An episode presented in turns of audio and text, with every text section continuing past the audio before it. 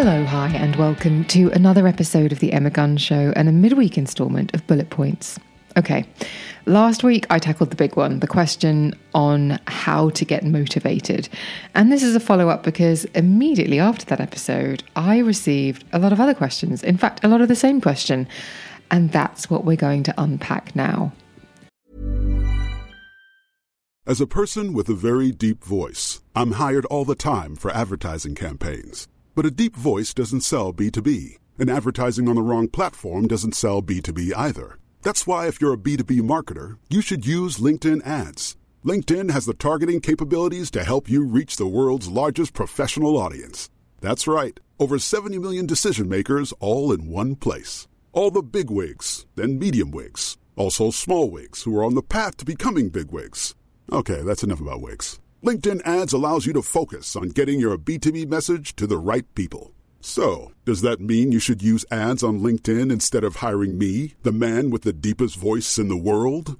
Yes. Yes, it does. Get started today and see why LinkedIn is the place to be to be. We'll even give you a $100 credit on your next campaign. Go to linkedin.com slash results to claim your credit. That's linkedin.com slash results. Terms and conditions apply. So, last week on Bullet Points, I broke down the ways in which I have become motivated. It has taken time, it has not been an easy or a linear journey, but I am very glad that I have been on that road. And specifically, I talked about fitness. And following that episode, I had a lot of questions asking me, but where do I start? Kind of questions in that neighborhood.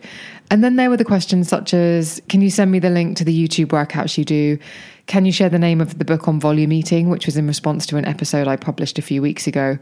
And various other things like that. Just like, just tell me where to begin, and that's fine.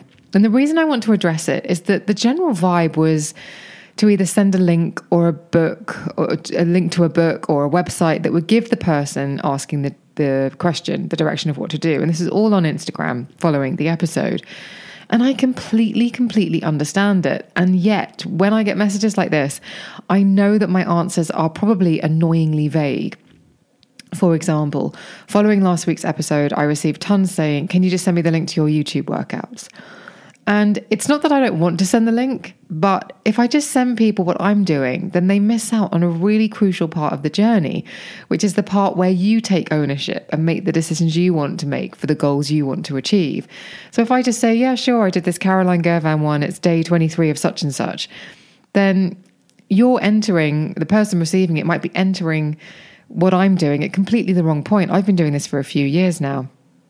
And it just sort of feels like, but I know that the best part of this whole thing that I've done is to take a step back, to zoom out of my own situation, figure out what I, what I want, and make decisions accordingly. And if I just tell you where I am now, and that's your starting point, you're going to miss out on all of that. And I don't want that for you because I know that that's where the gold, that's where the real juice is, that's where you feel like you've really struck something special.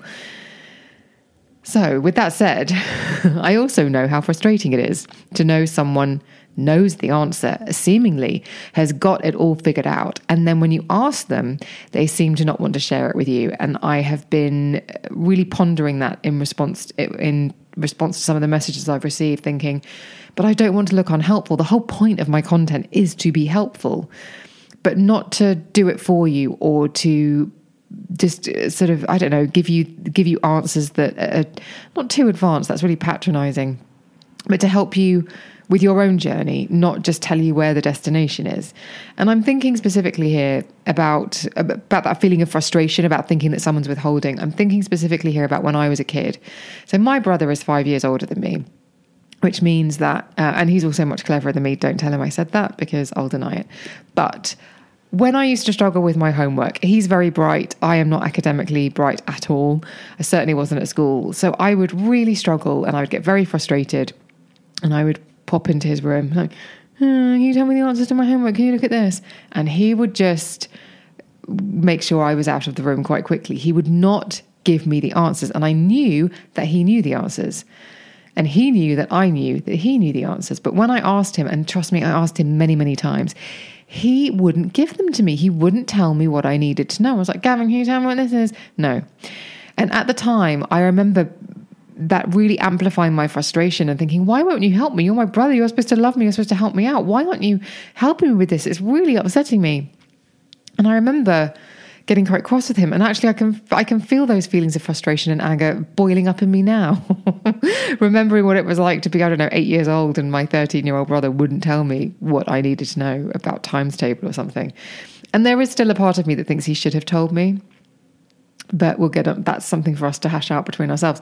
But the thing is that by not just handing me that information I wanted, he did force me to find it myself. Now, if he's listening to this, that doesn't mean that was the right thing to do, but it just, it's kind of, it leans into what I'm trying to say here.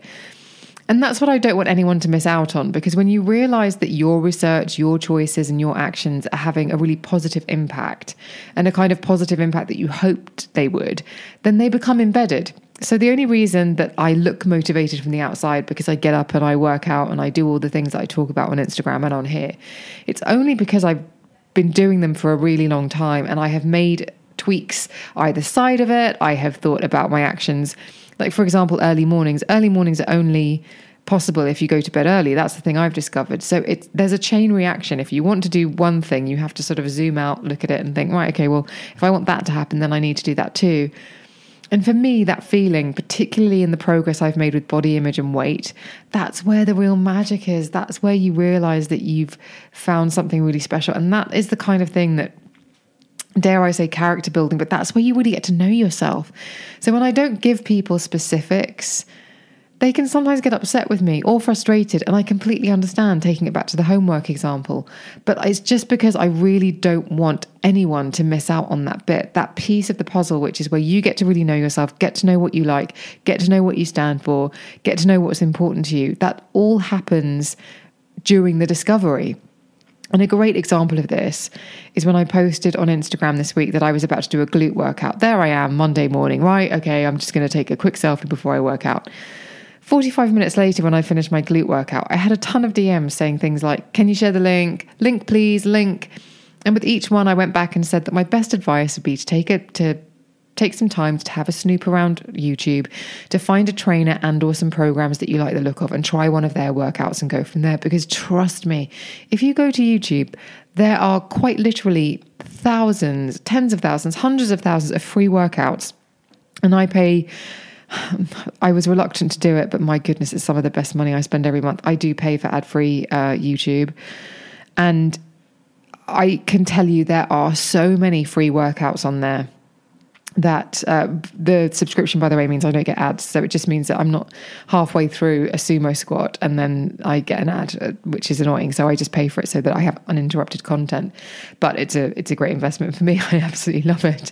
But there are so many videos on there, free workouts that you can follow, everything from 20 minutes to 90 minutes, depending on where you are. But because there are so many, there are going to be ones that you like the look of and enjoy, and there are going to be ones that you don't. And the only way you'll find that out is by spending an hour browsing, having a look at trainers. And the way that YouTube is uh, designed as well, if you look at one person and think, oh, I think I quite like those, then they'll begin to show you similar content. So you're going to get a pretty good idea, and you're going to be served very quickly the kind of content that might be right for you. So that's why I say just take that time to have a look rather than me sending you a link because um, you're missing out on discovering it and thinking, oh, I think I like this person. I'm going to commit to this.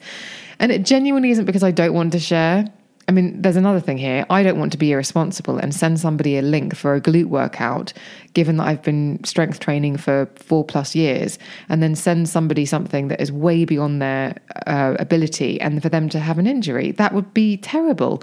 I have been strength training for a while and I have worked my way up to various, uh, to, to the level that I'm at now. And I would hate to cause anyone to fast track. I would hate to say, hey, watch this link, and for them to perhaps do something a little bit too much for them and get aches and pains or delayed muscle onset soreness. At the very least, it could be worse. So I, I try to be responsible with that too.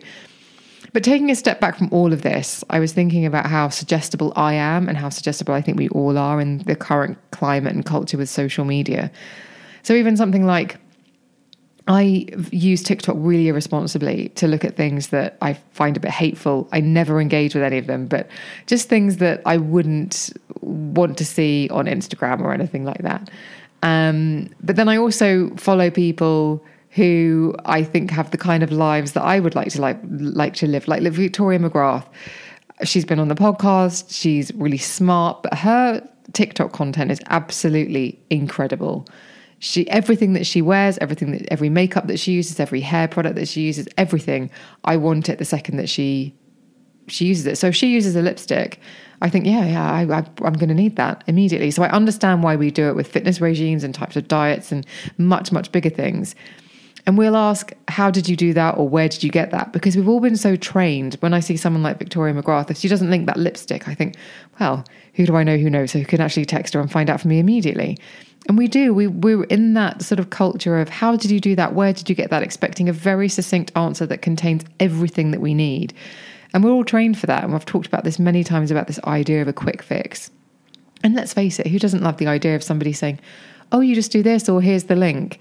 And that's easy when it's lipstick or a product, but it's not so easy when it's a, a lifestyle change. That really does need some input from me, you, the individual who's asking. And I was chatting to my friend Lindsay Kelk about how we're always coveting something, whether it's a, Free People bralette, that's me, or a J. Crew suit, co-ord, that's her. And yet when we do buy it and get it, after months of should I, shouldn't I, it's on my wish list, I'll wait for it to go into the sale, all of that, as soon as we buy it and get it, that desire, that intense feeling of I really need this goes away.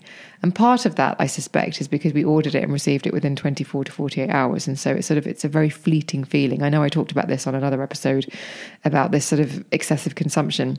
So I'm trying to appreciate the things that take time.